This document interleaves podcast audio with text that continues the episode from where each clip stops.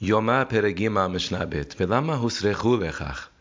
Why did they have to go so far to ask a Kohen to go to a high place to make sure that it's light outside? Even from the ground, we could tell if it's light outside. The reason is because one time, not on Kippur, but on another day in the year, they made a mistake. Uh, towards the end of the night, it was a cloudy night, and then the moon began to rise. And they mistaken the rise of the moon to the rising of the sun. And the Kohen slaughtered the Olat Tamid. And then they realized that it really was not the morning yet. And they had to take the animal that they slaughtered to the Bet HaSerefa where they, where they burn the Pasul Korbanot. So that's why they're extra careful to make sure that it's really daytime. Now Bartenura points out this mistake could never really happen on Kippur, because only towards the end of the month does the moon rise towards the end of the night. Yom Kippur is on the 10th of Tishrei, so this mistake would never happen. But even on Kippur, maybe some other mistake could happen. So they're still extra careful to make sure that it's daytime.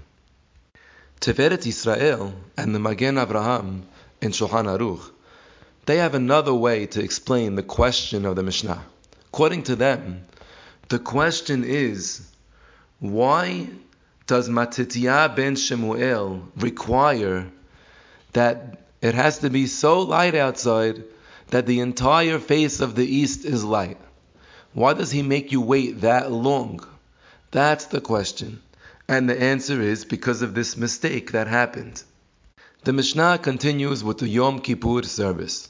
So they told the Kohen Gadol that the entire face of the east is light out even until Hebron. So now the Kohen Gadol, they bring him to the mikveh so he could dip in the mikveh and then go ahead and slaughter the Olat Tamid. Once we're on the topic of dipping in the mikveh, the Mishnah gives a rule.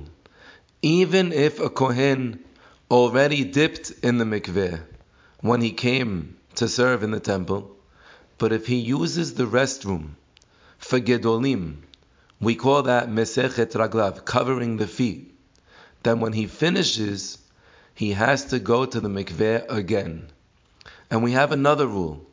If a kohen already dipped and he already washed his hands in the kiyor, but now he needed to urinate, when he finishes, he doesn't have to dip because he didn't do gedolim, but he has to wash his hands and feet in the kiyor again.